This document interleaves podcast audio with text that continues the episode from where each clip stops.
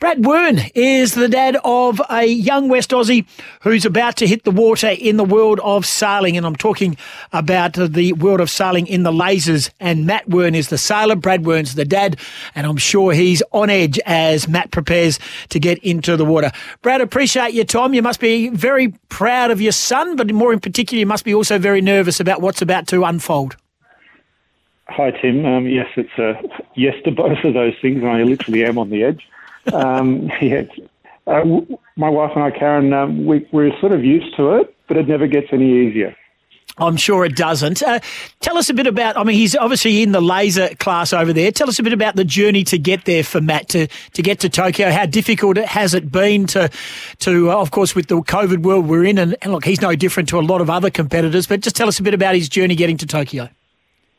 Yeah, so I guess like most athletes, he's had a single-minded obsession to, you know, achieve the goal of not only um, representing Australia in the Olympics but medaling as well. Um, so his journey has been that he basically started on the senior laser circuit um, around the age of 16. Um, did the whole um, four-year quad to try to qualify for Rio and just missed out on qualification. And you know, history will indicate Tom Burton did an amazing job to represent Australia and win the gold medal in the laser there. So then Matthew did a reset. Um, then he went and competed head to head with Tom, and it was it was tough. I mean, it went right down to the wire in terms of qualification. The two of them actually lifted each other from a performance point of view um, to the level where they were essentially number one and number two in the world. And um, Matthew managed to get the nod, which obviously we were really relieved about, and he was over the moon and then yeah, like all of the athletes, the Olympics is that you you know you build to this event in 2020, and then COVID 19 hits, and you know it's a it's a complete reset. So. Um, he's had some great people looking after him. Um, you know, I think Australia's been very fortunate in terms of his ability to be able to get out and train and be on the water, and he's been working with a great team who have supported him. So he's as ready as he possibly can be. So we're at uh, two races seven and eight today. Uh, can you just, uh, in a snapshot, tell us how he's fared in the opening six uh, races of the dinghy, uh, laser?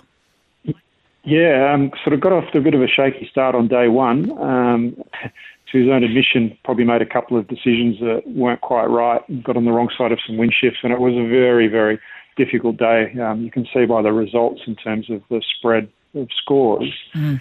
Then they abandoned the second race when he was actually doing quite well in it and um, and probably right from the point of view it wasn't probably fair for the competition. And then um, the next day, fronted up, um, got a penalty at the start, which set him back. Worked his way up into the top ten at the top mark, and um, and then had um, a piece of equipment break on his boat, which was crucial in terms of being able to sail the boat downwind. It's called the Vang, which is what holds the boom down. Yep. Um, so that was a really poor score for him, but then he's come back with a vengeance. So since then, he's got a two, four, two and two, which is elevated to second overall. We're chatting with Brad Wearne. Of course, he is the dad of Matt Wearne, who is second overall going into today's races, races seven and eight of the lasers out there.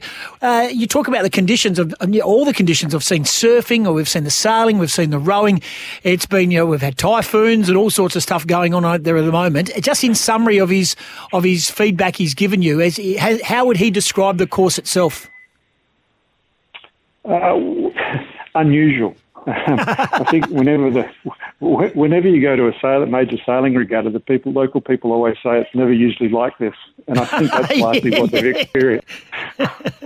so um, I, I, believe yesterday, from the reports that came from Australian Sailing, is that the conditions were back to more like what they're familiar with, and and and very similar to what they're training on Sydney Harbour in terms of um, quite shifty winds, big swells, and some lumpy seas. So hopefully, if the conditions are the same today, it should be something that he's quite familiar with. So, just in uh, a snapshot again, when does he wrap this thing up, and uh, what's his expectation with four races to go? Be ready to go to the BMX. So, yeah, we've got four races. Um, so, two today, two tomorrow. Um, then, uh, essentially, that qualifies you for the medal race, which will be on Sunday. So the yeah. top ten go into the medal race, which is a double points, and that's where the, the you know it really gets interesting in terms of um, you know, the overall outcome. So um, obviously Matthew's objective would be to go into the medal race with uh, quite a comfortable lead um, in order to take a bit of pressure off. But it's something that he's used to, something he's done many times before, and I'm sure he's well prepared for. Yeah, and sounds like you are. You do sound like you're on the edge of your seat as well. We look forward to seeing him hit the water after uh, 11 o'clock our time. And then, of course, uh, let's hope he does finish in the top 10 after tomorrow. Uh, are you going to watch it from home in the sanctuary of your home, or are you going to get to the Royal Perth Yacht Club? What's the plan? Uh, Tim, the plan was that if he actually had the, the regatta tied up, well, basically sorted out before he went to the medal race, then we would go down to the yacht club and share that. Um, that is highly unlikely, so we'll be lying low, watching it on our TV at home. Best way to do it, I reckon. Enjoy. Go get him, Dad. Terrific. Thanks, Tim. Appreciate uh, it. There's Brad Wearne right there. Uh, his boy is doing his thing, of course. Uh, we're talking about Matt Wearne, who's currently second in the Lasers.